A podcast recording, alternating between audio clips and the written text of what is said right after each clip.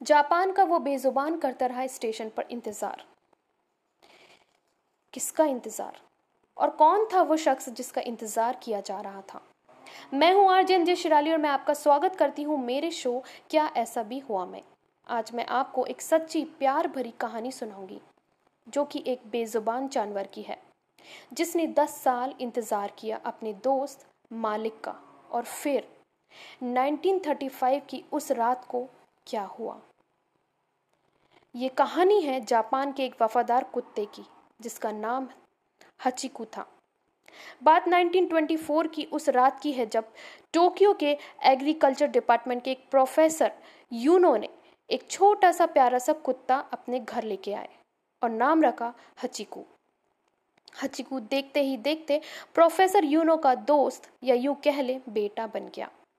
हचिकू जब बड़ा हुआ तो रोज प्रोफेसर यूनो, जो उसका दोस्त बन गए थे, उन्हें छोड़ने, ऑफ़िस छोड़ने, टोक्यो के शिबुआ ट्रेन स्टेशन तक जाने लगा।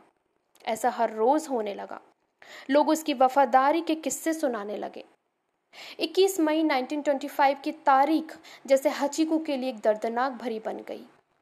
रोज की तरह वो प्रोफेसर को छोड़ने स्टेशन गया और फिर प्रोफेसर कभी वापस ना आ सके।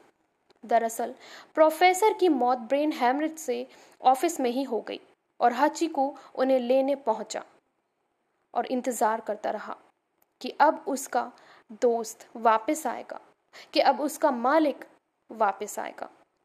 हचिकू दस साल उसी स्टेशन पर जाता और इंतज़ार करता। लोग हचिकू को बहलाते, पर वो प्रोफेसर का इंतज़ार ही करता। जापान के मशहूर न्यूज़पेपर ने 1932 में हचिकू की स्टोरी को पब्लिश किया और 1934 में शिबुआ ट्रेन स्टेशन पर हचिकू का स्टैचू भी बनवाया। 8 मार्च 1935 को उसी स्टेशन में इंतज़ार करते करते हचिकू ने दुनिया को अलविदा कह दिया। आज भी लोग टोक्यो में हचिकू और प्रोफेसर का मॉन्यूमेंट देखने आते हैं। तो क्या ऐसा हुआ होगा? कि बेजुबान ने दस साल इंतज़ार किया। क्या एक बेजुबान किसी ज़ुबान वाले को इतना प्रेम कर सकता है? सो स्टे ट्यून्ड क्या ऐसा भी हुआ?